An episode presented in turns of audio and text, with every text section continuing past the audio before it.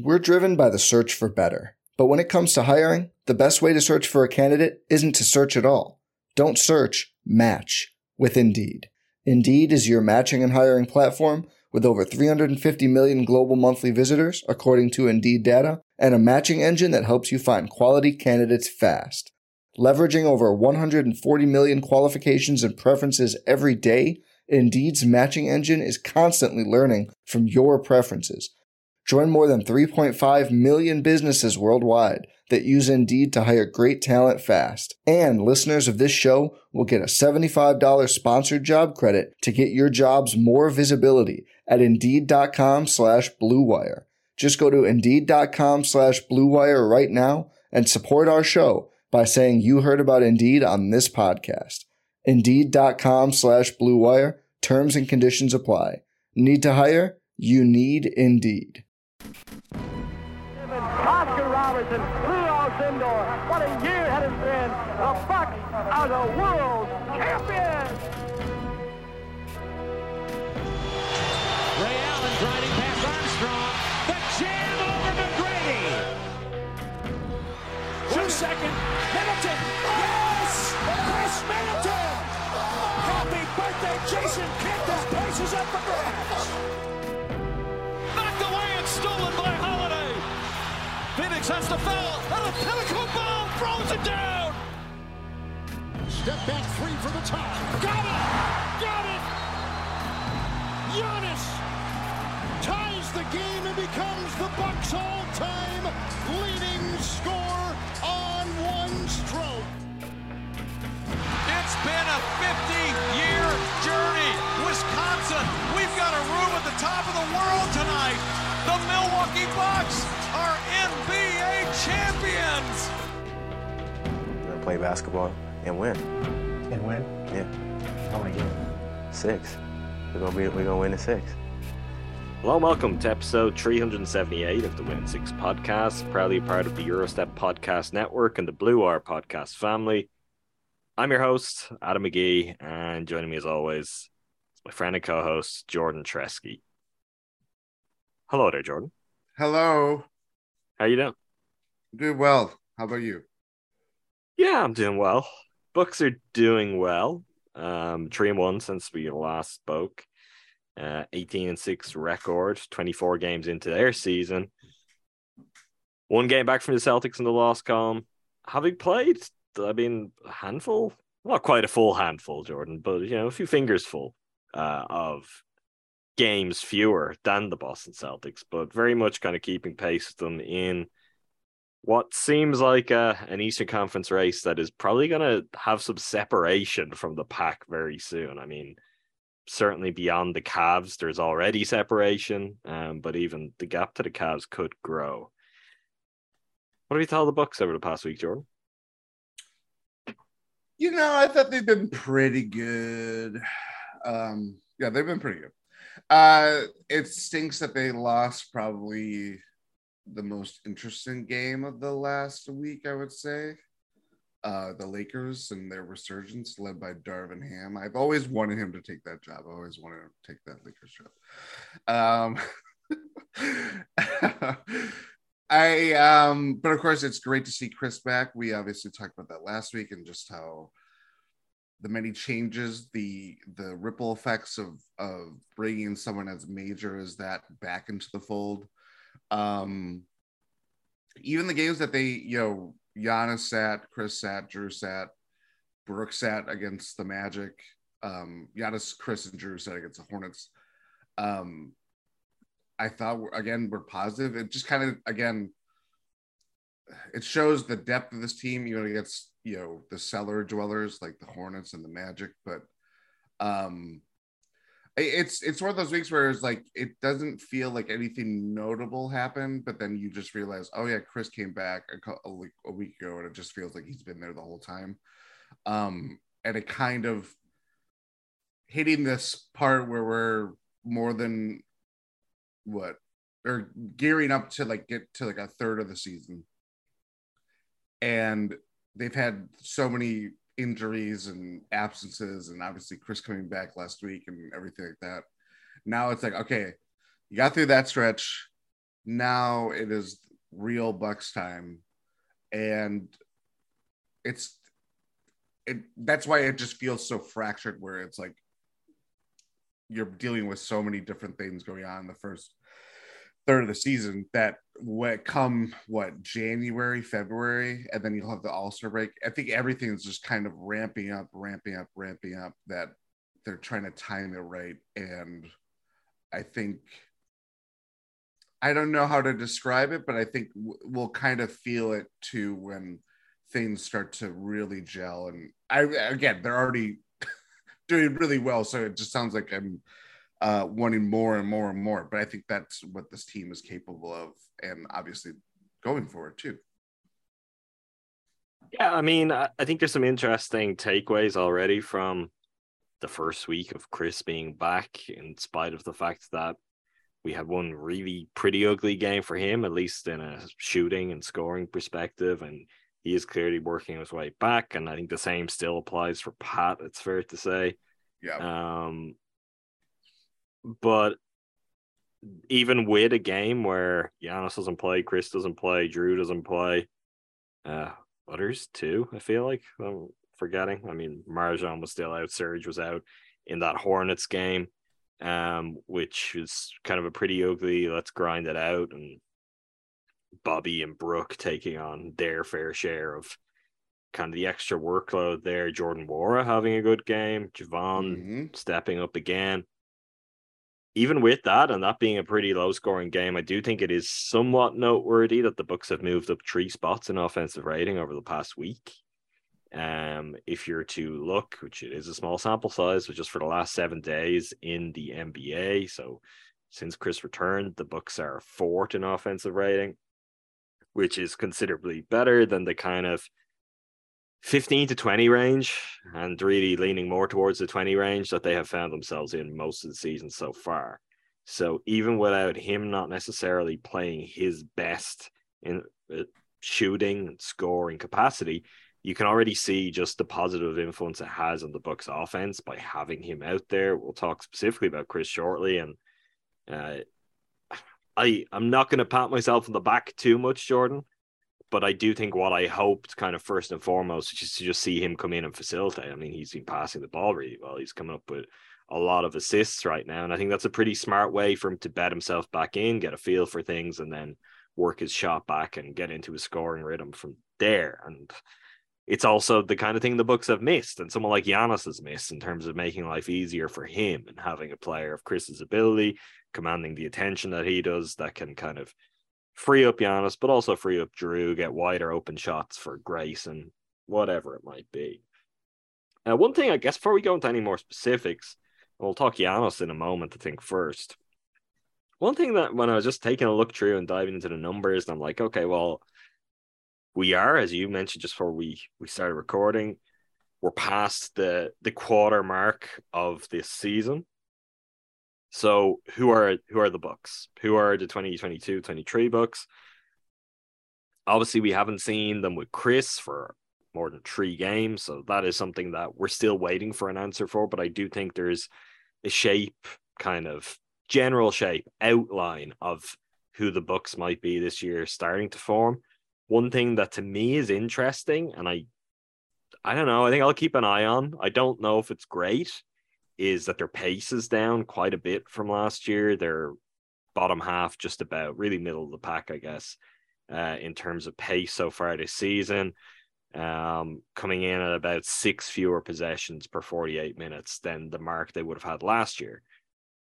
That's interesting. Um, I mean, I... I won't put too much stock on it beyond that, but as Chris works back and gets really healthy, and Pat gets healthy, and guys kind of get their legs under them, I wonder, does that go up? In part, are you able to push more in transition? Is Giannis able to take on more of, I guess, the traditional Giannis role in that capacity too? We have touched on some sense that, is he kind of conserving energy at times? Um, definitely, a, definitely a factor. But I'm going to be interested to see where the Bucks kind of come out in terms of, do they climb those ranks? Do they move somewhat closer to I guess what we'd kind of expect for them, which is under Bud and in the mm-hmm. last couple of years, high-paced team. Yes. Uh, maybe part of that too, though, is changing some of the rebounding emphasis, and that's going to factor in if you're if you're putting more weight on offensive boards. Well, then you're you're pushing and you're you're having leaving players forward. You're not getting back. Where if you're a real defensive board focused team, which previous iterations of the Bucks have been, um, well, then you've got everyone back and maybe you can go and push the pace and run because you're getting the rebounds. We'll see how that one kind of pans out. I think it's an interesting detail for a Bucks team who've been kind of a staple top five in pace and past two to three seasons, it feels like anyway, for them to be down uh, middle of the pack, bottom half is interesting to this point in the year. Let's go to Giannis though. Um, making what is the effort that we we try to do, um, it's more of a Eurostep bit than it is a win and six bit, to just remember and try to remind ourselves on mic that we should probably talk about Giannis. Giannis is averaging thirty-two point one points per game this season, and he is currently in the midst of an eight consecutive game streak of thirty-plus point games. That has him tied with Kareem Abdul-Jabbar for the second longest such run in Bucks history. And the leader in that category is, of course, also Kareem Abdul-Jabbar with a whopping sixteen straight games of thirty points or more.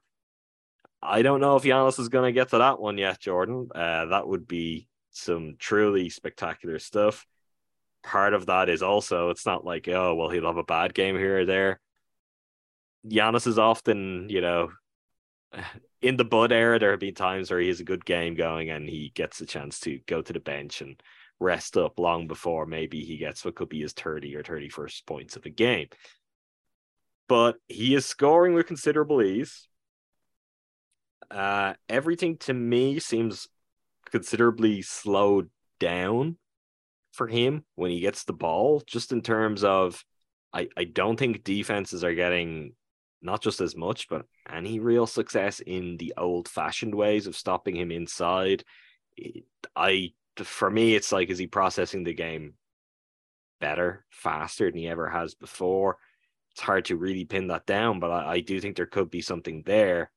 And all this is coming again with something we have talked about. I don't think he's been anywhere near his best lately. I think there's certainly another gear and he can push himself. He probably won't do that until closer to the end of the regular season and into the playoffs. But eight straight games of thirty points or more, which is just one off Luka Doncic for the, the high of any N B A player this season. So Giannis can tie that one next time out against Luka Doncic's Dallas Mavericks, um, potentially. What have you thought of Giannis recently? What do you think of just how easily he's scoring points in bunches right now? Um, just because I have to. Um, Kareem had forty-three at least thirty-point games in nineteen seventy-one seventy-two. He also had fourteen forty-point-plus games and five fifty-point-plus games. So we're good. Talking about sixty-one games of the year. sixty-two, sorry, sixty-two. Um, that is, that's where you got to meet Giannis. Good luck. Um, no, I think, I think effortless is kind of the word that I would describe Giannis's tear, um, especially scoring. It has certainly helped that, uh, he's found it at the free throw line. Just throwing that out there. Um, I didn't want to say it. I mean, I, I don't think of myself as a Roncadie-esque figure. Um, oh, I mean, it's not just the free throw line. Some shots just going through, going through the hoop at the moment for Giannis generally. Uh, mm-hmm. Three-pointers last two games? Um, or two of the last three? Three of the last three? Two of the last three. Three of the last four, but he also took eight against the Knicks. Yeah, but that's further back. The last two games, um, two for four and two for two from deep, nine for ten from the free throw line and eight for eleven from the free throw line. Like, that's yeah, that does help. And if that all goes wrong, you can at Jordan Tresky on, on Twitter for bringing it up. um, I was going to put up the free throw percentage, percentages from the latter game, because even Giannis was talking about the latter game after, I believe it was the, what game was it? Who did they just play? Why am I blanking here? Oh, Kings. Duh. Kings. Um, yeah, he talked about how something about like he knew that he had to lock in mentally a little bit more, get a little bit more focused ever since that. And uh, needless to say, whether it was pushing down that ladder or Montrezl Harrell doing Montrezl Harrell things, it jarred him of saying for him saying, "Hey, I'm Giannis Antetokounmpo. I can do whatever I want in this damn league." And uh, yeah, that is that is certainly shown the last eight games. Yeah, it's it's definitely trending in the right way. Uh, seventy-five point three percent over those last eight games. Hmm. Um, and uh, trending upwards even since. You got last five, seventy-seven point three percent. So yeah, I don't want to talk and about this too five, much. I wish you didn't bring five, it up. It's ten second violations. So, you know, you take the go with the got, look, you got to, are you missing any at all? I mean, if he wants to pepper in a couple of those and make all the other ones, like if he's going eight for ten, we'll take Wayne it if Gretzky the two, it. the two not going through are violations. Yeah, he's you. You missed one hundred percent of the free throw shots you don't take because you took you committed ten second violations. He should actually just make that his whole deal. Is no, I never miss. Sometimes I just don't take them. Oh, that would be great. I actually, you know, I would, I would lead in on that even further. That would be amazing. It would require him to make all of the ones he does take, which is quite a challenge. But maybe he's up to hey, that right now. Three out of four ain't bad. Three out of four. That will. That will do the trick. I think we've all talked for quite a long time. If Giannis was consistently even a seventy percent free throw shooter with the rate he gets there. And I mean, he, he generally does come close to that. It's just there can be some ups and downs, and the ups and downs, if they don't come at the right times of the year, that could be very painful, very costly overall. Um, but yeah, the, the higher that percentage goes, the more margin for error you should have on that front too. I still, I do feel there's multiple, multiple more gears here. And I wonder, like, at what point we see them engaged. I don't necessarily expect them to go and push harder in a scoring sense. There's really no need to. Although I'm a couple of years saying this now, and it really is true at this point. Giannis is going to want a scoring title at some point because he's done everything else. And to so. to be a scorer of the caliber that he is, and to be kind of in, in the realm of those kind of players and in the vicinity of the mark required, I think if he's close as this season goes on, I know we've seen him need to do X on a final day and he just like doesn't care and the books don't care, but there isn't really a whole lot. There's really nothing missing from his, from his resume that he can just go and achieve like that. And that is, that is one that I wouldn't be surprised if the season goes on, if he does start to think about a little bit, because it, It's there for him. It's absolutely there for him if he wants it at any point in his career, um, and if he wants to push for it. Beyond that, though, I would like to see his defense tick up. I think that's the first thing. If you're going to move up a gear and we're going to see greater intensity and greater energy, I think that might happen as Chris becomes more of himself, because the points should get even easier on the other end, and it becomes something that he can do a little bit more of, um, expend a little bit more energy on that end of the floor. But yeah, the guy's uh, he's pretty good, Jordan. He's pretty, pretty good. good. He's he's motoring along nicely and remains the clear driving force of the Bucks. We talk about Chris. Let's talk about Chris. Chris has kind of been what I would have expected, in that it hasn't all been very pretty. Um, I would also add to that, I like how he's doing it, which is, again, getting back to what I alluded to earlier, which is one of the things the Bucks have missed is just the ability for someone else to embrace a higher responsibility, higher usage offensive role. And that doesn't necessarily always mean taking the shots, but that can be creating for others. And to this point, I mean, Chris coming back averaging six assists per game through his first three games, and I think pretty evenly distributed as well. Off the top of my head, I feel like he's having a seven assist game, a six assist game, and a five assist game, and he's he's only averaging twenty-seven, just over twenty-seven minutes. Uh, very, very good, and some of what the Bucks were certainly missing, and some of the kind of just extra juice to the offense to, again, just open up some different looks, some different opportunities, and maybe not have Giannis and Drew just feel the kind of oppressive weight of having to create everything for the Bucks throughout the game. Uh, any thoughts on how Chris has looked, how he's slotting in?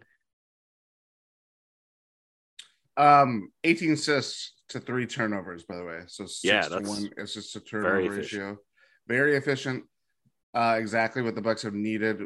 Um, to your point, it just frees up Javon from having to not dribble into no man's land, or George or whoever else. Um, I think, sorry, getting emotional here. Um, I think Chris, yeah, I, I, I would say I, I, this is kind of what I expected. I think the shot is going to come and go on games, and it's part of the process of coming back from such a huge layoff. Um, I think defensively, I've been very impressed with him. I think it's not just a matter of rotations or who he's matched up on, but like, I forget what game it was. It might've been the Lakers game, actually. Um, and Kings game and Kings game. He, there's like these possessions where he's one-on-one in the post, he's battling and trying to, you know, I guess weaponize his size a little bit and and his length in terms of just like bothering guys that want to, you know, just get buckets down low and all that stuff. So I'm a little bit on like some bonus on some on some possessions that I kind of worked, and I don't know, stuff like that that kind of, I was like, huh, that's, I don't think we've seen it a lot, but we've seen that occasionally, and it's just nice to see that he's kind of been really, I don't know, uh, overtaking those, like what people would say mismatches or whatever the case may be. Um, but yeah, I think more so it's Chris coming back. It's right now, it's about the cumulative effect. It's about what it means. And we're seeing like the offense rating, just the overall efficiency. Guy Giannis, I mean, his use, usage percentage percentage right now is nearing on forty percent, and some of that is with Chris games going on. But when Giannis has the ball for that much and had to do that for what, twenty-two, twenty-three games, um, that's a lot. That's a lot of why it takes a lot out of you, and why we are just like Giannis. We want to see more from Giannis. We want to see him locked in defensively, because I mean, there have been nights where it's like, are you really engaged on this end of the floor? For Chris to come back and to a obviously work the ball tremendously. He had this one outlet pass, I think it was against the Lakers, that was like, I don't know how he did it. It was amazing. It was just just went into Giannis's arms, like this full court length pass, and Giannis just went up with him and just jammed it away. Um, Stuff like that that they just missed, and just. Do you want to get a look at Q B for your other podcast? Well, uh, Brian Gutekunst said that he would put out um, the best quarterback that gives them the best chance of winning. Like uh, Chris, Chris Middleton. Middleton. Chris Middleton's in that conversation. I, dare I say? Um, but yeah, it, it's more so the cumulative effect of having Chris back, and just how much it eases pressure off of everybody and puts everybody in their, I guess, designed roles when you have a full strength team. Um, and that's not all. That Xmas sur- surprise is brewing. I see you, Joe Ingles, going to the herd. I see those assignments. So encore work before Bucks games too. They're not, that's always the telltale sign with the Bucks when they're, uh, they're not like hiding you anymore, when it doesn't become yeah. so cloak and dagger, when they're prepared to show the people that, yes, Joe Ingles does in fact exist. Um, Yeah. They may uh, not say much, but they, they say it through their actions and who's who's getting assigned where, who and where. Well, the assigned and, is saying a lot. I mean, yeah, you're you're being very public with that, and they I don't know, do are other teams using that as often? I guess the Bucks have been pretty injured with notable players and that, that pops. But I, I don't know if other teams are using their affiliates in a practice sense the way the Bucks are, and particularly for high profile players. But that's, James that's something I got appreciate assigned to the Warriors affiliate, and I don't think it's necessarily the same thing. It's not necessarily the same thing.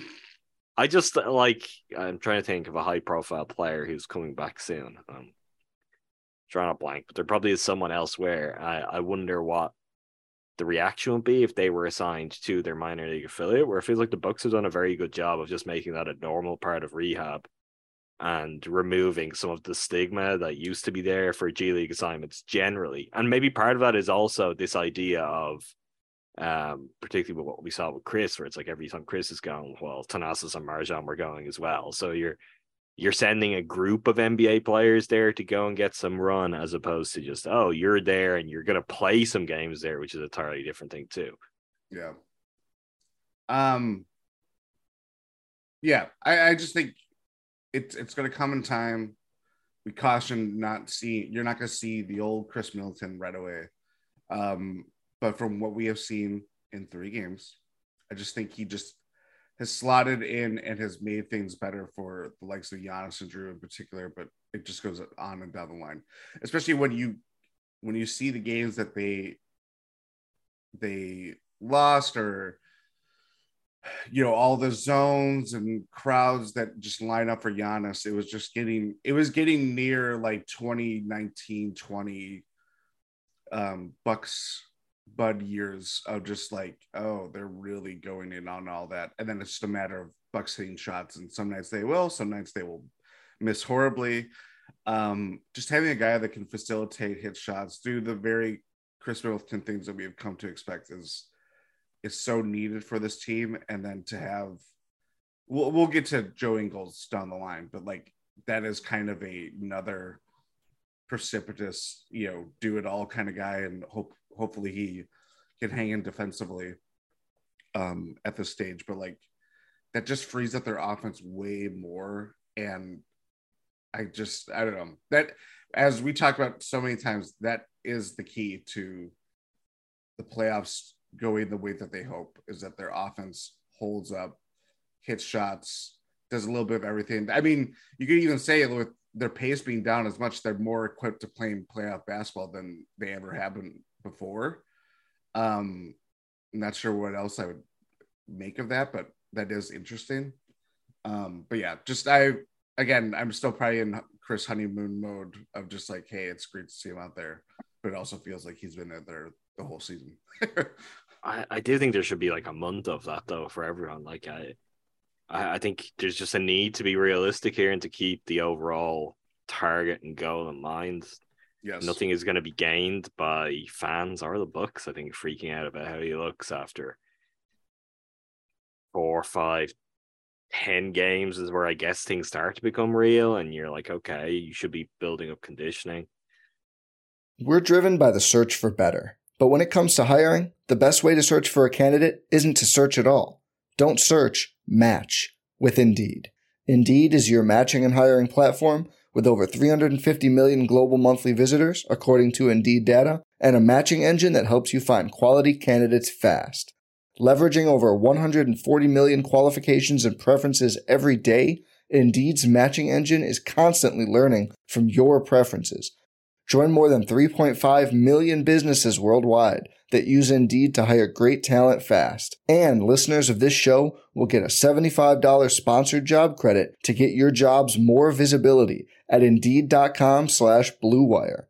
Just go to Indeed.com slash Blue Wire right now and support our show by saying you heard about Indeed on this podcast. Indeed.com slash Blue Wire. Terms and conditions apply. Need to hire? You need Indeed.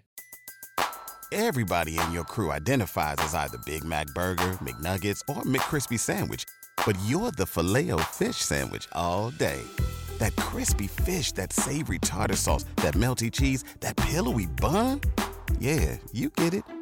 every time. And if you love the Filet-O-Fish, right now you can catch two of the classics you love for just six dollars. Limited time only. Price and participation may vary. Cannot be combined with any other offer. Single item at regular price. Ba-da-ba-ba-ba.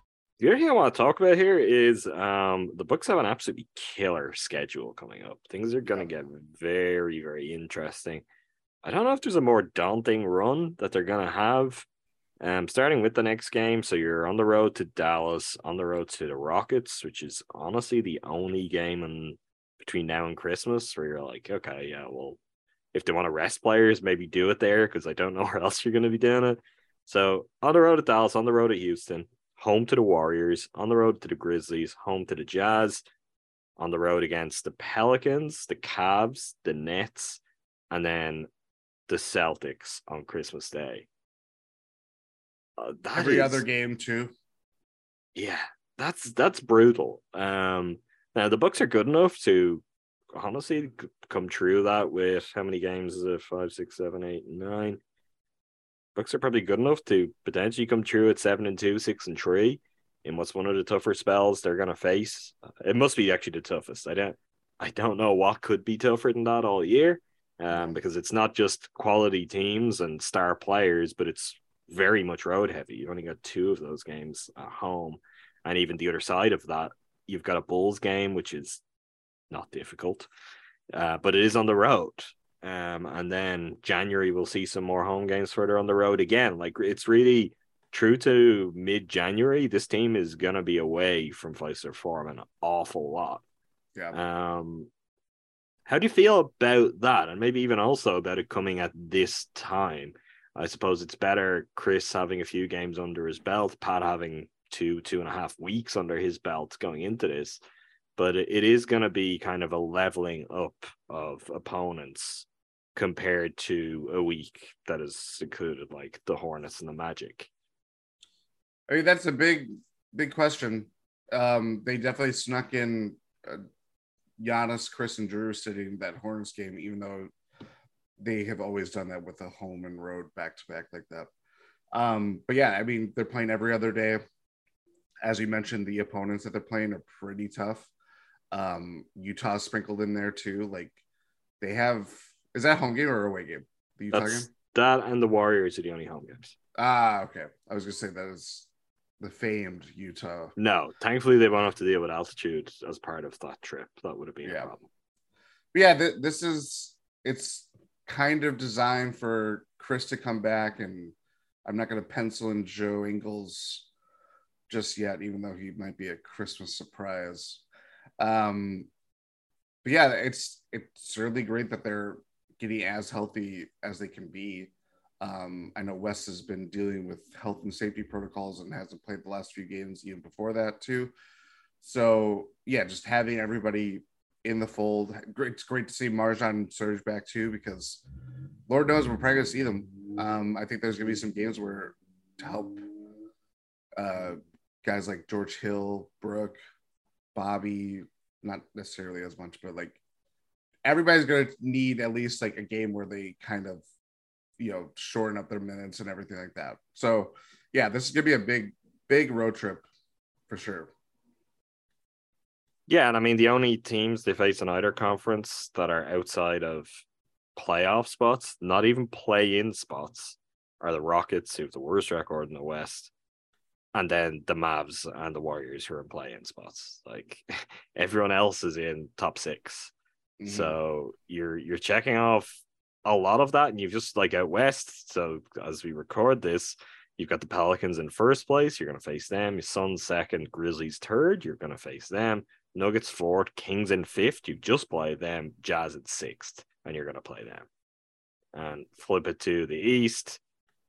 Celtics up top, you're going to play them. Bucks are second. Cavs in third, you're going to play them. Nets in fourth, you're going to play them.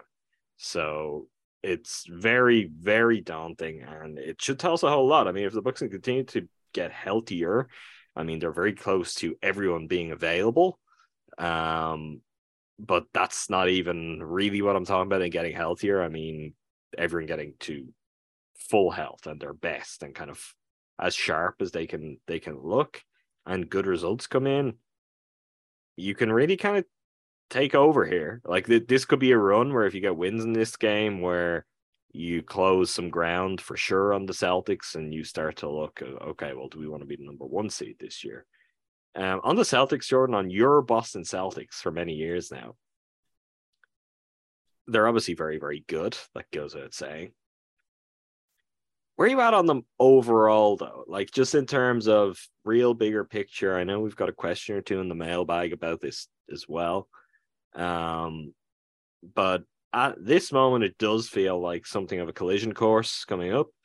Honestly, in terms of like purely competitive, that Christmas Day game is shaping up to be one of the better Christmas Day games I can remember. Like, yes. you, you can have rivalries, you could have repeats of the finals the previous year. I remember them doing all that, but not generally something as kind of, it's, it may well have the immediacy that, for example, winner of that game could be top of the East on that day.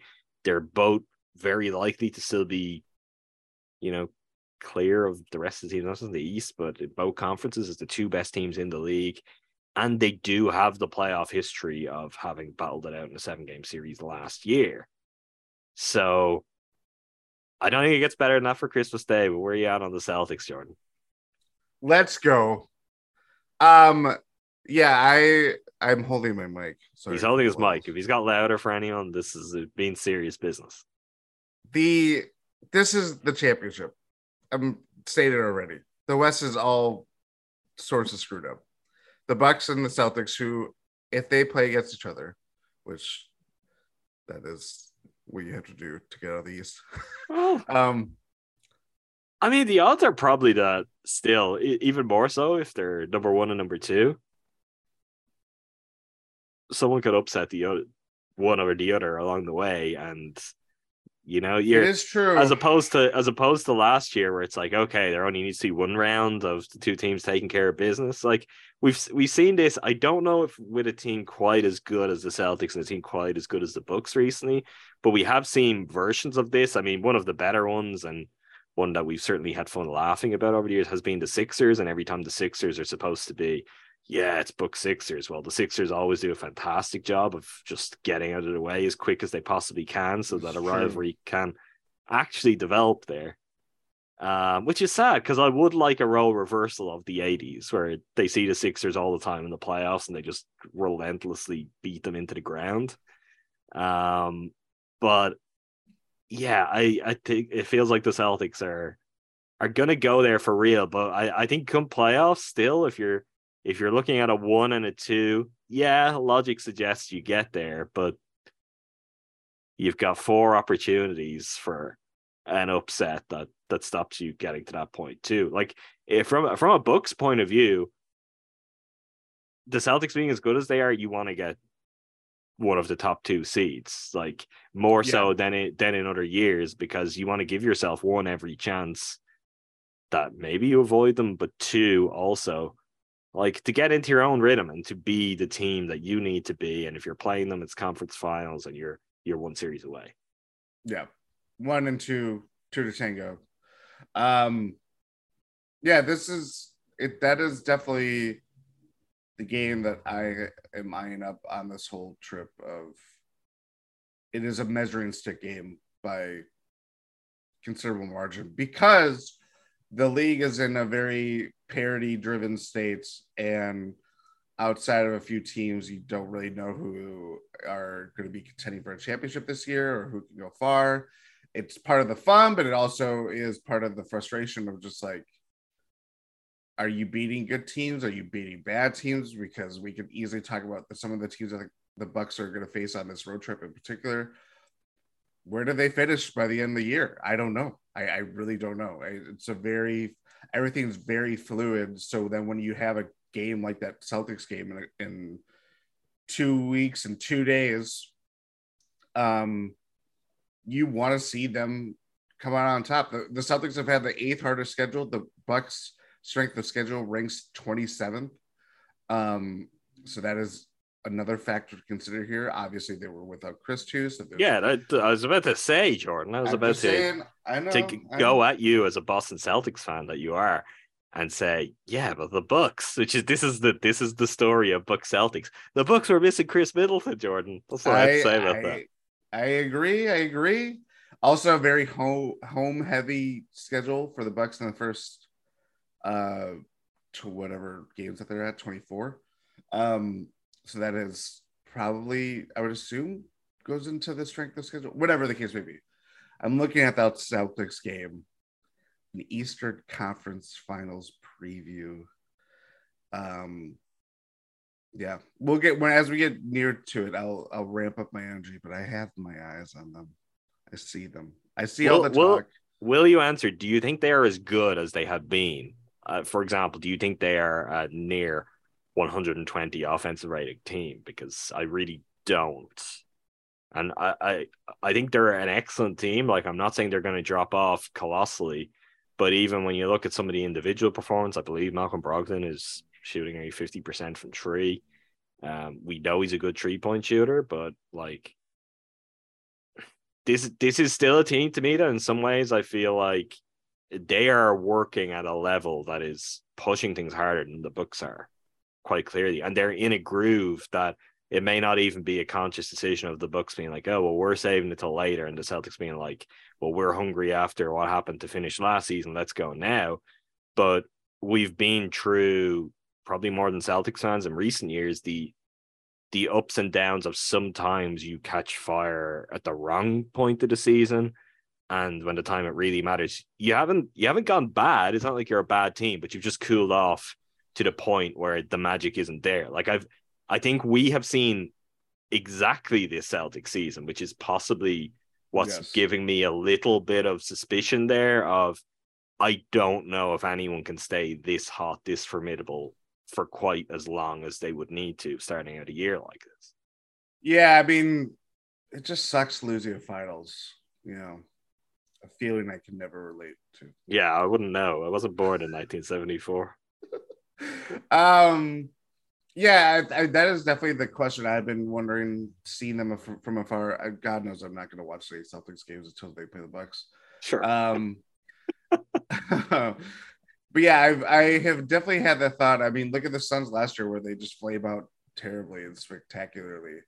Um, and they have a lot of, as much as you kind of look at Tatum and Jaylen Brown as being young guys still, they have a lot of older guys that if it doesn't, you know, if they're not playing as well as they are, or they're hurt, and it's, you know, we're talking about May and everybody's hurt at that point.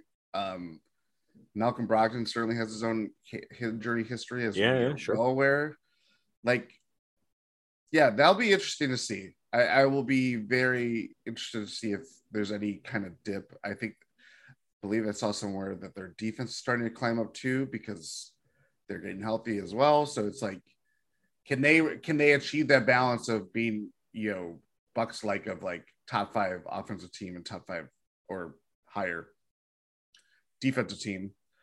Um, time will tell. I, I certainly think they have the personnel to do it, but you never know. It's a long, long, long, long, long, long season. I also think Missoula might be pretty weird, and we'll we'll revisit that down the road. I don't know if that if that works in their favor or against them long term.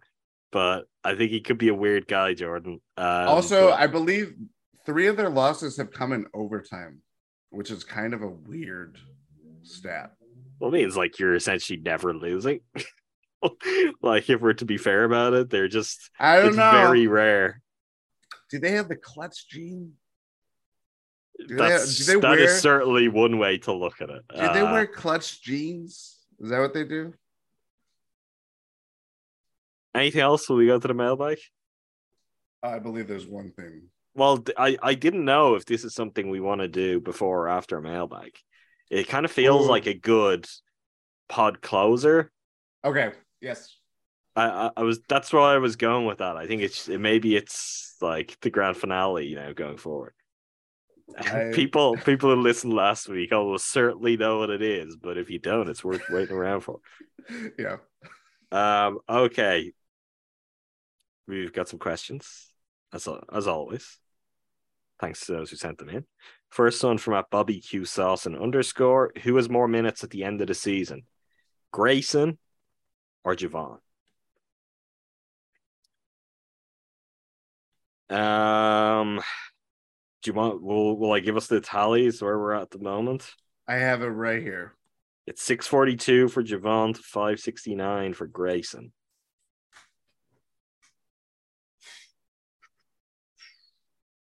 I have See, more I confidence this... in Javon, like for sure, being on the team at the end of the season. That is something that I'd consider factoring into the answer. That's another factor. My my thing was going to be I have more confidence in Javon staying healthy over an eighty-two game season because Grayson misses some time um, with whatever maladies or whatever thing. I would probably go Javon um, because they're always going to need their backup point guard playing at least like twenty minutes. George Hill has kind of been phased out um, as people as they're getting full strength too. It's not that he hasn't been phased out completely because I still think this team needs a George Hill type. Um, but Javon is taking on that kind of the role that I, I would imagine a lot of people wanted him in the Celtics series last year. Um, Grayson, those last kinda... those last four games, Jordan. So since the lineup change, which you were you were correct on, by the way. Let's you didn't get a chance to say that yet. So you were correct on our debate with Ty last week. Grayson um, did. take his place as the the fifth starter upon Chris's return. So with Grayson missing a game in the last week, Javon playing in all four games, Javon only managed ten minutes more than Grayson. Interesting. That's very interesting. So if the lineup sticks, uh, although, yeah. you know, that three or four games and the Grayson injury, I mean, that could feed into your argument too. Well, I think that would suggest, though, it's probably going to be really close. Yeah, it's going to be razor thin. Um, and there's going to be some games where Grayson's going to be needed if he's hitting the lights out. Um, other games, like maybe the Celtics, how many minutes does he play? He's going to be a matchup um, mismatch that teams are going to want to go after. And if you're playing playoff-like games in the regular season, uh, Grayson's... Those- Does the lineup change for this run of games we're talking about then? Because he is the... I don't think it necessarily changes. I I, well, I, I don't know. Hope. I don't know. Thinking about it. Um, he'd seem like a, you know, a tasty treat for Luka Doncic to just work mismatches for. He played pretty good against Luka the first time. That's that's fair. Against the Warriors, that would seem like a game where you would go Drew Javon. Uh, nah. No. I, I don't know. I think there's I think there's games on here. Um, I think there's games coming up where I wonder, do we see some more? Because that, that was part of the conversation last week too. It's like, are we going to see a more fluid fifth spot where there are some matchup choices made? I or is it the point, like, for example, to take the Christmas Day game, if we think that come the playoffs, Bud would want Javon starting, does that guarantee that Grayson will start on Christmas Day? Maybe. I don't know. I, I think there's ways to go about it where you don't necessarily have to change your starting lineup, but the rotation will change because it's not about how you start, it's about how you finish, blah, blah, blah. But that certainly kind of um, shows Bud's hand in terms of who he truly trusts in games like that of uh, down the stretch if it, if it is tight, because I would like to see a competitive Christmas game. I'm going to go Javon, but I don't feel good about it for this question. I, it's a very good, difficult question to answer. I think it's really close. From a David Dunn twenty-one, have we ever in our lifetimes been in a better position? Locked in a two-horse race with a worthy historical rival, a title already in the back pocket, Giannis still in his prime, the last effective year of Chris with a deep bench. If we play excellently, we will win. If not, we won't. Uh, there's obviously, of course, some things I'm going to push back on in here. Uh, Mister Dunn cannot just sneak some things mid-question and not have them addressed. This is not necessarily the last effective year of Chris with a deep bench at all. Like, it's possible. It's also possible he's not effective this year, if you want to take that view of it. But I'm I'm going to side with that he will be effective this year, and you probably get another year to two where that's the case. I think he's coming back. So, I mean, just to add to that, for anyone, he'll be coming back. Whether we'll ultimately be happy with his contract by the time it finishes, I think is kind of irrelevant. You're going to need to bring him back to have all your options open to you, to keep the best team in the now, and also have a significant salary if you wanted to upgrade and get younger at some point. I, I don't know, like, does the having a title in the back pocket really matter for being in a better position? Because, I mean, a pretty good position is when you're number one seed and you're racing away from the pack, even if the Bucks didn't manage to convert some of those. Um, if if the real heart of this is, is this as entertaining as it gets? Like, is this as exciting where it's... I don't, I, I, this means more to you and I too, and to someone like David Dunn twenty-one than I think a lot of people. Like, I know we care that the Bucks, one of their few real historical rivals, are the Celtics. Mm-hmm. And that does matter in a recent context too. So I think younger fans do feel that way about the Celtics, but it is also, and I mean, when I say one of the few, they are the Bucks' greatest rival. Like, uh, there is no doubt about that throughout history. They are the only team to have beaten the Bucks in an N B A Finals. They were the bane of the Bucks' existence throughout much of the eighties, and they have even denied the Bucks on occasions throughout the Giannis era, obviously last yeah. year being the most notable example. So I find that exciting and thrilling, as long as the Bucks start to come out on the right side of the rivalry a little bit more. Um, I don't know. It's a good place to be. It's a fun place to be. By you picking up the microphone when I asked you about the Celtics earlier, I do think it must excite you more than some of the recent seasons and how things were shaping up were. Yeah, I mean, I, I would definitely say it's Celtics driven. Um, as much as the pain of the Raptors conference finals loss, I don't think they'll ever see the Raptors in a very considerable way again. And that in the conference finals, in the conference finals, I know I want to beat easy. Our brains in. I know. I want. I want that as well. well I want um, another extinction event with the Raptors, Jordan. And the Bucks paid their their dues against the Heat too. That's another. They they lose to the Heat in the bubble, and a, a very manufactured product. Um, and everybody thought the Heat were the team of the future. They are not. The the Bucks Who, shut the door uh, on that. Sorry, everybody thought? I don't know. Jimmy uh, Butler got Michelob Light commercials right after it. So I've always uh, thought they were frauds. I hate them. Hate their players. Never a fan. Never thought they were good. Which stung particularly when they beat the Bucks in the bubble. But team of the future, they were always the team of the past. Yeah, team of the past. What kind of what kind of N B A future has Udonis Haslem got, aside from probably like, I don't know, five she or six more years. She guarded Jason Tatum not that long ago. Uh, how did that go? That went horribly wrong. Um, yeah. So, yeah, the Celtics are, are the Bucks' rivals of many eras, um, seventies, eighties, the nineties, and today. Um, the nineties? No. I was saying that like a, like a, a radio station. Um, sorry. Uh, so, yeah, I think this is... Again, and the other thing too, this is probably the most at ease, I say that personally, I'm not saying this for anybody else, that I will ever be as a Bucks fan of. You have a championship. I disagree. First. I think that's last year. I still feel it though now.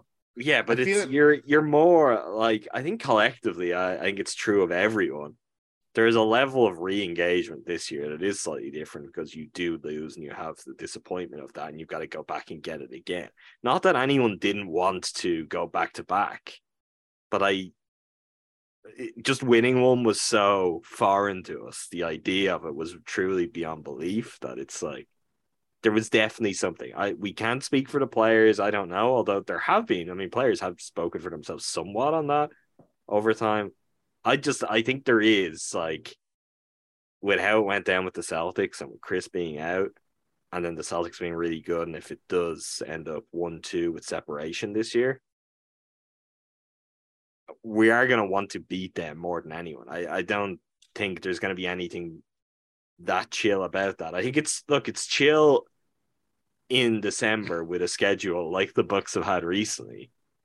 I do think even the likes of you and I, Jordan, may just, uh, like the next, then that run of games I outlined earlier coming up for the Bucks. I think there's some, there's some more intrigue, tension, nerves that will go into that than anything we felt last year between, I mean, probably right up till they played the Celtics. Like, I, I do think it's it started to come back. So you get, it's how you feel. So I'll let you, if you want to continue with that, I'll take your word. But I even think last year, like, it was hard to get you to talk about anything current with the Bucks, because your whole bit was, well, they won a championship. The N B A is over now. I, I think uh... you're you're slightly more engaged this year than the level of, like, so chilled out. You were just, you were horizontal for all of last year. You were so chilled out. That is true. I was the horizon, event horizon. Um, that is true. I, I agree with that. But there is still something of, like, the catharsis and the ripple effects of, of winning a championship still exist in terms of, like, you see what has what it's been like and what you are chasing again. Um, it doesn't necessarily mean that they that the Bucks are going to win one again. I certainly hope that they will, because again, this is the best chance that they're going to have to do it uh, in quite a long time, probably. Um, but it does. It would be a lot different if it's like this constant Charlie Brown about to kick a football and Lucy pulling it away. Kind yeah, but uh, you are like also... the, like the Celtics, like the Celtics that they're going yeah, to. Yeah, okay, well, uh, sure, we're past that, but you are not just a student of Bucks history, you may be the student of Bucks history, Jordan, at this point. We don't want another era like this to go by with one championship. Like, I, I, I agree. Don't, I feel that more pressingly, like, you've got to...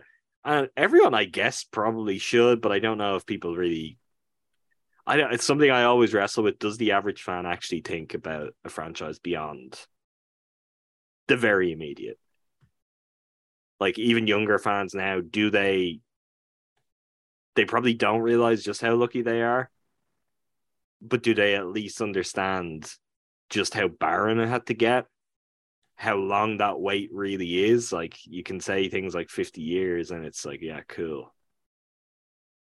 But to actually, like, you've got to cash in, because the Kareem Giannis pipeline, like, if, if that's what it takes for a Bucks type organization to win a championship, I'll be dead by then.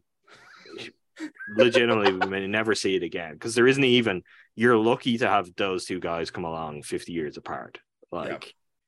So I would like to see them cash in with more than one. And it's also, that's, that's how you change that trajectory, so you don't have to wait fifty years for another generational. Like, this is the Spurs thing, and obviously the Spurs have reached a point now that is going to put a test to that unless they get Wembanyama and then can really bounce back in the most dramatic way possible. But if you want to become an organization that is just like a symbol of winning, that can extend your window as long as possible and maybe even transcend that into the next generation. And also, to be fair to the Spurs, I mean, it, if Kawhi didn't decide to leave when he did, well, the Spurs would... Uh, his injuries. Look, they may still have been the Spurs that they were, but you can only do that. You can only reframe how players think about your team long-term by winning championships. I think one is good, and being in the mix every year is good, but man, it may not even take for Giannis to be gone. It could be when Brooke is gone, when Chris is gone, if there is a drop-off, and all of a sudden, oh yeah, the Bucks are really good, but they're a four seed every year. Then the end, like the finish line for competitiveness really comes into view. So I, I want, in a really big way, maybe I'm greedy, Jordan, but I want another championship, and I want it. I want it this year. I think it's very fair. Um, the other thing too is, like, I remember going, I went to a game this year and they had the best record of the, basically of the Bud era, and the Bucks were at the top. And yeah, you have one championship to, to, to speak to the greatness of this, this era and span of time. Um, yeah, there's, there's, would... there's two championships that, I mean, you're not going to win every one where you're the best team, but they've let two go when they were the yeah. best team in the N B A and they couldn't get it done. I'll give them one. I mean, I know, I know one of those isn't even a half championship, but yeah. Um, but yeah, I mean, having another championship would, this is, that would make them a dynasty. I mean, they've been to two conference finals over four, uh, four years of Bud. They do it again this year and they make it to the final somehow. You can't, you cannot talk about this era without talking about the Bucks. And that's ultimately probably the biggest, um, thing that you get with a, this. Again, we're talking about legacy, legacy of players, legacy of the team itself, legacy of coaches, um, on and on and on and on. And yeah, it's, you want to be greedy because, again, you never know when this is going to happen again. Yeah, it is also when you talk about, like, situating a team within an era, it's only the Warriors and the Heat, like, who've done that in the past decade. We're into a new decade, but here's the twenty tens. That's it. They're the only teams who managed to win multiple championships, and there's no dispute of how iconic those two teams are. Like, to get the Bucks into that kind of territory that, I don't know, when people talk about, well, who's the second best team of the Warriors era, the Cavs are going to have a very good claim to that, even though they only got one because they were the rival going back and forth for four straight years, right? Yeah, yep. But if you got two championships out of it, at a time where, like, Warriors won a championship last year, I, I think that really means something. I think that would be fun and interesting and a good place for the Bucks to stand. Very obvious what I'm saying. It would be a good place for the Bucks to be, to have two championships in three years. Let's just let's just go and do the thing. Uh, from at Calvin Willie, Joe Ingles return seems closer than ever after he was assigned to the Herd. When he does return, which other four players would you like to see him playing a lineup with the most, and why? This is easy for me. Drew Holiday, Chris Middleton, Giannis Antetokounmpo, and Brooke Lopez. Boom. My answer as well. I want to see what it's like to have one, a shooter. I mean, an elite shooter at his best, but also someone who sees the floor the way he does. An extra playmaker out there with that kind of group offensively. Um, if you can get the best versions of Giannis, Drew, and Brooke, certainly on defense, you probably cover over some of the concerns there, but that could be the most kind of supercharged offensive five we've seen in the Budenholzer era. Absolutely. I mean, maybe there's a case to be made for swapping out, like, I don't know, Bobby for Brooke. It doesn't quite feel it for me. Or maybe there's a version where it's like Giannis at the five and Grayson and Pat, but I think we know we know what lineups for the Bucks tend to function best, and I, I do think your four locked-in starters plus Joe Ingles is a group that I would be very excited to see what that looks like offensively. Yeah, it's without a doubt the the the card that they have yet to play in their back pocket. Um, The, just thinking of that possibility of just a five-man lineup like that that has size, has plenty of ball handling, playmakers, shooting, even defensively. I, I think there's, I bet there are some people that feel like, oh, Ingles is definitely going to get targeted, or Chris could e- even get targeted. It's still that is the that's a really big lineup in itself. And you have Brooke patrolling the middle, you have Drew hounding other ball handlers and point guards or whatever the case may be. Um, that right there is, that's, that is it. That is why all the talk about Jay Crowder or any other wing that they want to go after and all that stuff, they, there's a reason why they have yet to play it. And it's because it all hinges on seeing Joe Ingles healthy and see him play with their four core guys, their four starters. Um, the dividends can just be tremendous. Um, and yeah, I I am very excited to see him play with those four starters. From at Eli Szymanski Tree, what's your biggest concern heading into the rest of the year slash playoffs? What are you most excited about with this team so far? I have no real concerns other than health. That's, can we get everyone healthy? Can we stay healthy through the season? If I think if the Bucks can stay healthy throughout the N B A season, they're N B A champions. It's, that's my opinion. If you can get at that, you're healthy enough to be able to ramp up the rest of the regular season to really work out all the things you want to, and then you stay healthy in the playoffs, I think this is the best team in the N B A. Um, that's very difficult to do, and you've not a whole lot of control over a lot of the time, so we'll see how that goes. What am I most excited about? I guess the prospect of the Bucks potentially being healthy the rest of the season. That would be, that'd be my answer to that too. So it's just all based on health. We're a few years into this Bucks team. I know there are new faces, Joe Ingles being uh, an example of that. Even Javon, I guess, still being an example of that to some extent. Grayson probably too. But we know, we know what this team can do. We know the general kind of level that they can reach. Let's just see them stay healthy and have a chance to do it again. Healthy. Stay healthy. My God, please stay healthy.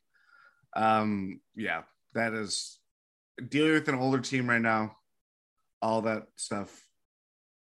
There's nothing else that would excite me more than to see this team healthy and do what they can, what seems very achievable. And by saying that, I want them to win an N B A title, and that is the hardest thing you can do. Uh, so yeah, stay healthy, please. For the love of God, stay healthy. From at Trust and Horst, is there any universe where Brooke Lopez isn't an all-star this year? Also, is he the first center to have his best year ever at thirty-four years old? I think the universe where Brooke Lopez isn't an all-star this year is uh, this universe. Yes. Like, he's not going to be voted in as the starting center. And will there be another center on the East roster after that? Because there doesn't have to be. I would say probably not. And you're not going to get a guy in very easily who's averaging, was he in the region of fifteen, six, and three, with the three being blocks. It's pretty good. It's really good. Um, it's more points than he's scored generally with the Bucks too. But I like he probably needs. He probably needs more rebounds for just a very rudimentary way that I feel these boxes get checked. Like being the the front runner for defensive player of the year is not more likely to get you in an all-star game or to have Adam Silver pick you as a replacement or anything like that.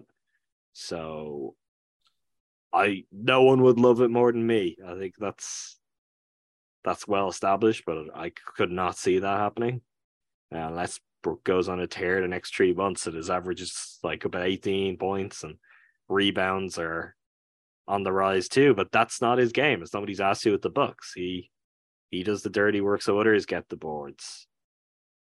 Uh, is he the first center to have his best ever year at thirty-four years old?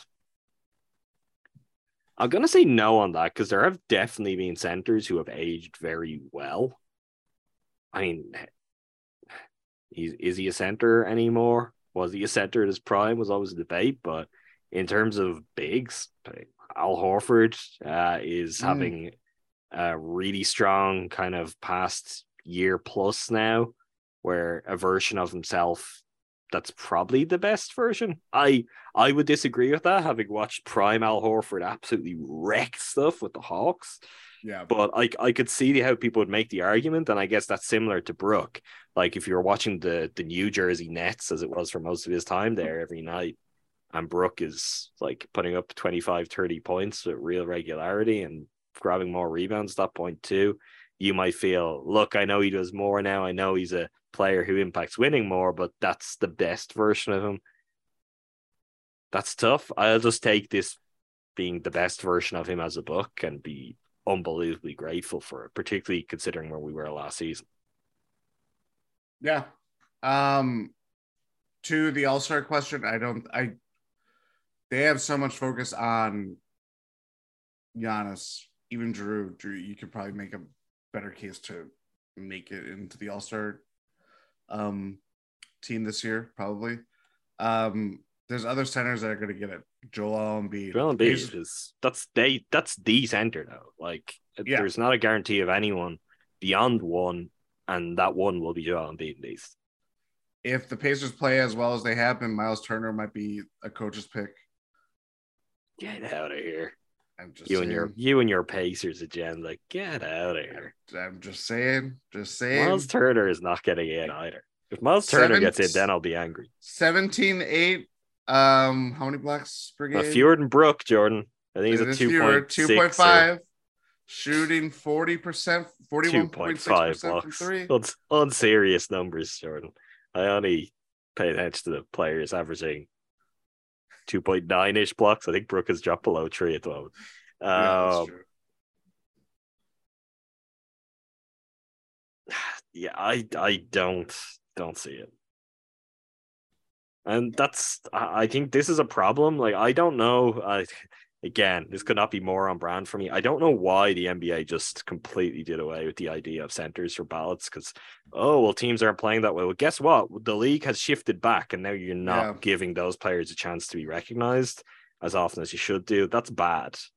Uh, not a fan of that. So like, I think that was a response to, we can't have Roy Hibbert starting all-star games. It's like, if he's the best center in a conference, he should start the All-Star game. This is how it works. And I, I do think we have pivoted back to something that is much closer to that. And as much as in theory, it's like, oh, well, the current system is better equipped to adapt to, well, if it's a centers league at that moment, maybe you can get those guys in easier or you can get more of them on the roster.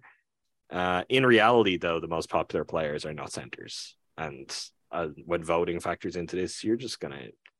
It's it's stacked against them. Um, I mean, another center, I, I think a center with a better case in terms of how this stuff is picked is probably Jared Allen. Slightly fewer points than Brooke, but just under eleven rebounds per game. I can see that. I can see that. But I, I don't think he'll get it either. Like, so... The system is flawed, just as for centers. That's what I'm saying. George Mikan is rolling over in his grave right now. I'm not trusting Horst. If the Lazarus sell their share of ownership to an international group who's willing to pay like Warriors ownership, how would you feel about it? Um, well, that's going to depend on who the international ownership group are, where their money comes from. And I I guess this is somewhat inspired by the N B A's uh let's if we're putting it very generously Sovereign. relaxing of rules that would allow sovereign wealth or state wealth funds to invest in N B A teams. There are still limits on that though that I I don't know what it's achieving really either way. Because I think it's, it's pretty limited percentages, which I don't think any of those sovereign wealth funds are interested in buying an N B A team to have, or well, not buying it, having twenty-five percent of an N B A team, thirty percent of an N B A team, when they can just go and buy an entire Premier League football club or major European football club. I, I don't think I don't think we've reached the point of that of this yet where that's going to happen, but I wouldn't bet it on it taking very long.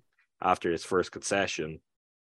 Um, I also, the, the one thing I will generally note, it's not entirely universal. I think Newcastle in the Premier League is an interesting test case for somewhere that is certainly more regional all of a sudden being owned by Saudi Arabia and having that kind of wealth at their disposal.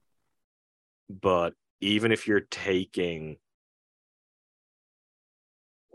football clubs, soccer clubs as your example, you've got Paris Saint-Germain, so you've got Paris, one of the three major cities in the world.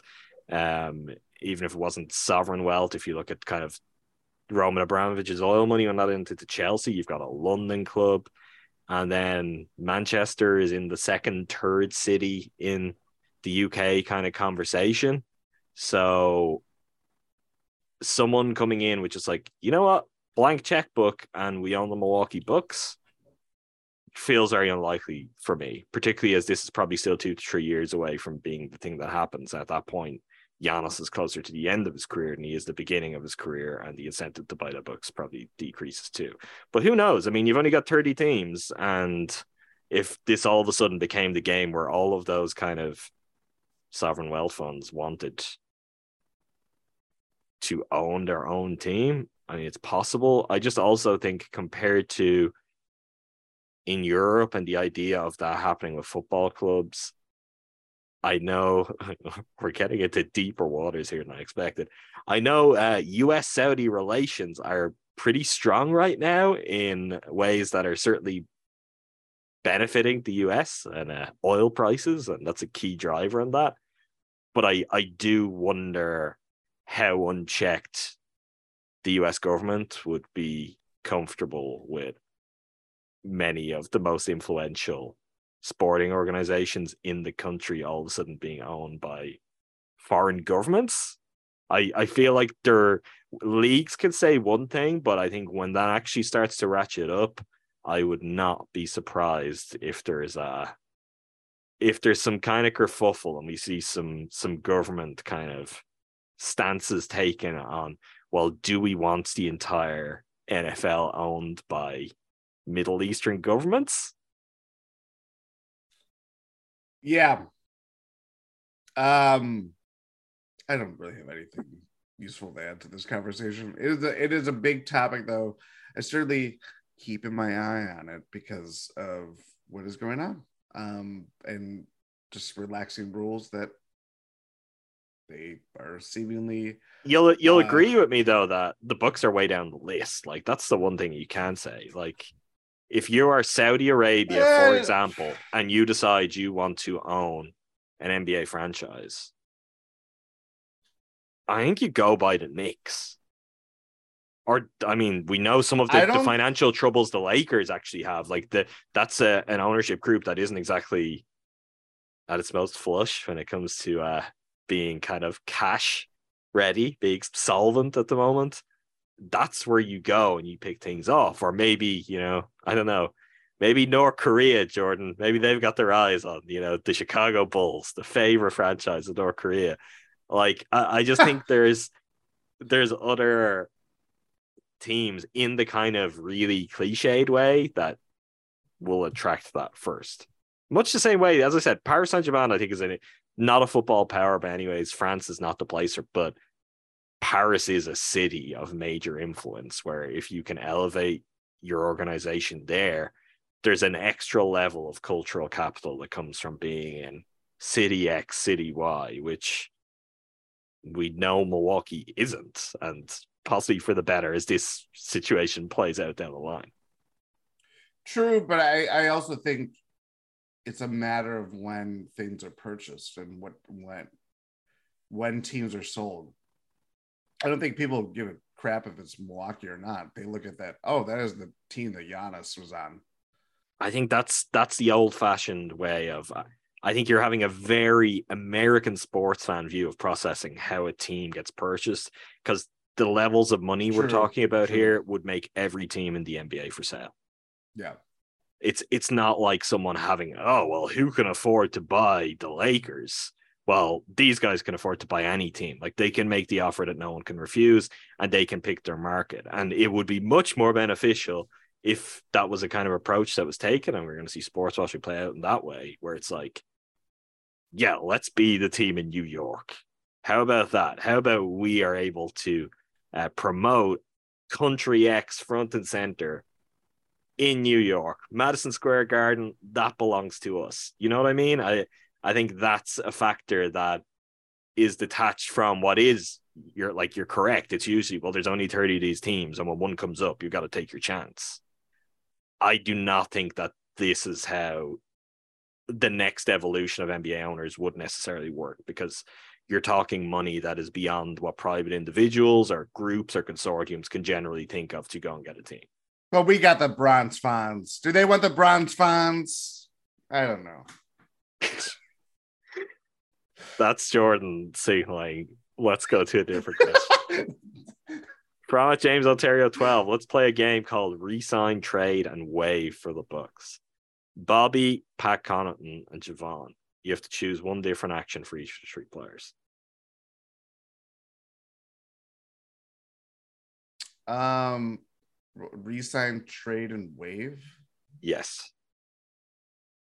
I mean, th- this is not necessarily even just about ability because other things have to factor into it. I would be waiving Javon because he has the least valuable contract.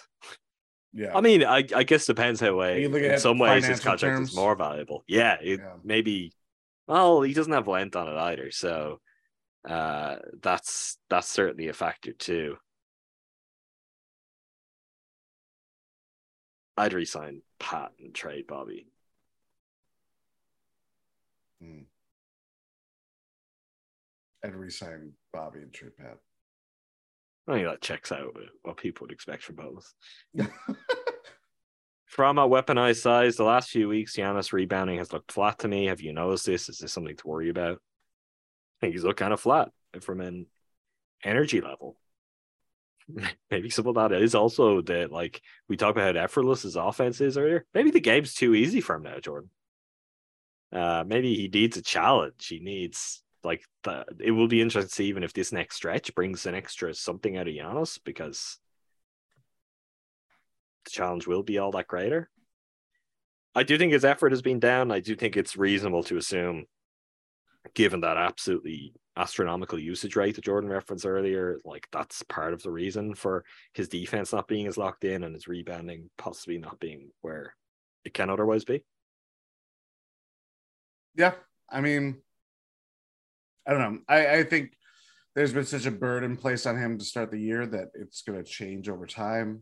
Um, obviously, I want more and more and more from Giannis because, again, the statement that he said himself, he's always has to achieve the highest bar or reach the highest bar more so. Um, yeah, I think it's more of like the it's the fundamentals of like he gets boxed out on an offensive board and, you know, easy two points at the at the rim. It's stuff like that that bothers me more than like raw rebounding numbers.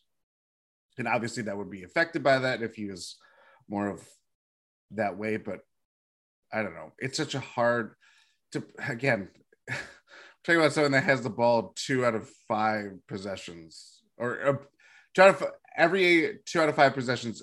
It's any with Giannis scoring, turning it over, or assisting.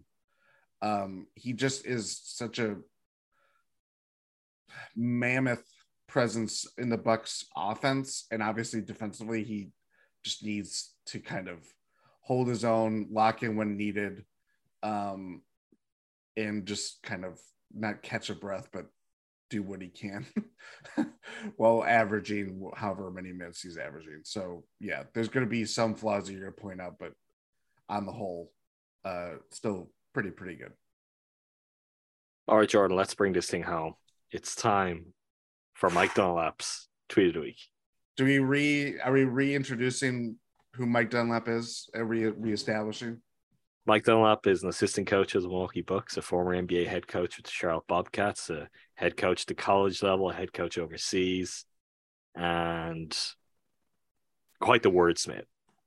Yes. If you did, if you didn't hear the conversation on this front on last week's episode, it is pretty much the last twenty minutes of the previous episode of Win and Six. Go back, check it out. Uh, one, it is worth your listening to, and two, you'll you'll be fully on top of what this is going forward because it's a new regular segment. On that note, over to you, Jordan. Coaching, time sacrifice, immersion. Incredibly important to be ultra organized as time blocks for life. Priorities get challenged. Warning. Someday you don't want to wake up and find yourself alone, shredded by what you thought was important. Yep. Can happen to anyone. Mike Dunlap, very existential. There were other contenders, of course. I, um, I don't I think you've made a mistake here. I again is it I do. I is it because that particular tweet personally attacks me that I don't like it? Yes, that is possible. Um, that was not what I, that was can, not what I was can doing. I can I pro, can I propose a couple of other contenders? I mean, yes, I, I don't know if this is a democracy, so you've already spoken, but I think these should, should also they should be given some some spotlight. Yes. Freedom. Thrown around like it is God-given right. Fiddler plays the tune of responsibility. Paying dues to obtain freedom, most important part of equation. Like getting up early, hitting the tread, lifting, portion control at dinner table. You want to look and feel good? Equals workout. That is like Christian Bale and American Psycho. You listen to Huey Lewis in the news. What was it? There was another one too. There's a lot of freedom. I mean, there's you mean, treating up a certain... storm. I, I wonder who said something about freedom. And to be clear, this is freedom in a coaching sense. All of these tweets are only about coaching.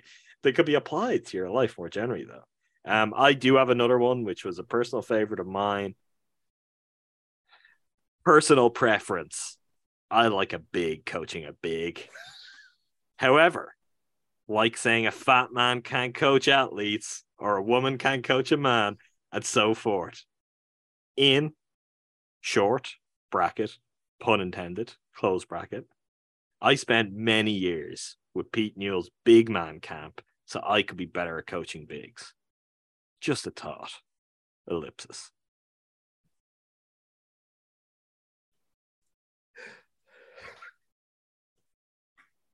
I like a big coaching a big. Big. However, like saying a fat man can't coach athletes or a woman oh. can't coach a man, and so forth. It's, look, the man is cooking out here on Twitter, Jordan. These are my favorite ten minutes of my week now. um, I, I have to do the other one because there's another one that kind of, let's just, this is like a Mister Rogers. I got to leave you with a piece of, of wisdom. wisdom. Standalone comments can resonate in silence, meaning sometimes no counter or confirmation needed. Being a good listener without interruption, a quality habit that takes years of practice. Yep, you can confirm another's observation non-verbally or verbally. A choice. We are on a podcast, so you... Well, fortunately, we cannot confirm another's observation non-verbally or verbally. If I just silently nodded for the rest of the podcast and the music came in, people would probably be confused. Uh, are you sticking with your original choice for tweets of the week, Sam? I think this segment is has shifted into Mike Dunlap tweets of the week. Uh, okay. Plural. So, in true Jordan Tresky fashion, you just you can't pick a winner. Is that? I can't pick a winner. There's too much gold every, everywhere. All right, that does it for Mike Dunlap Tweets of the Week. Uh, that does it for this episode of Win at Six. Make sure you never miss an episode. Subscribe wherever you get your podcasts. That's the Eurostep Podcast Network. That feed will give you every episode of Win at Six with myself and Jordan, plus every episode of the Eurostep with Tywinish and Ron Caddy. We've got Talk of the Tundra for all things Green Bay Packers. Jordan and Numac talk all things Green Bay Packers over there. Who does not currently have an insatiable appetite for all things Green Bay Packers? I will, I'll be sincere about it. I'm sure people are tuning in. Christian Watson is just doing his thing. Destroyer of worlds, a reason for people not to completely give up on the Packers yes, this season. Much needed, absolutely. Much appreciated. Um, Cruising for Bruising, myself and Andrew Snyder. Business is booming over at Cruising for Bruising.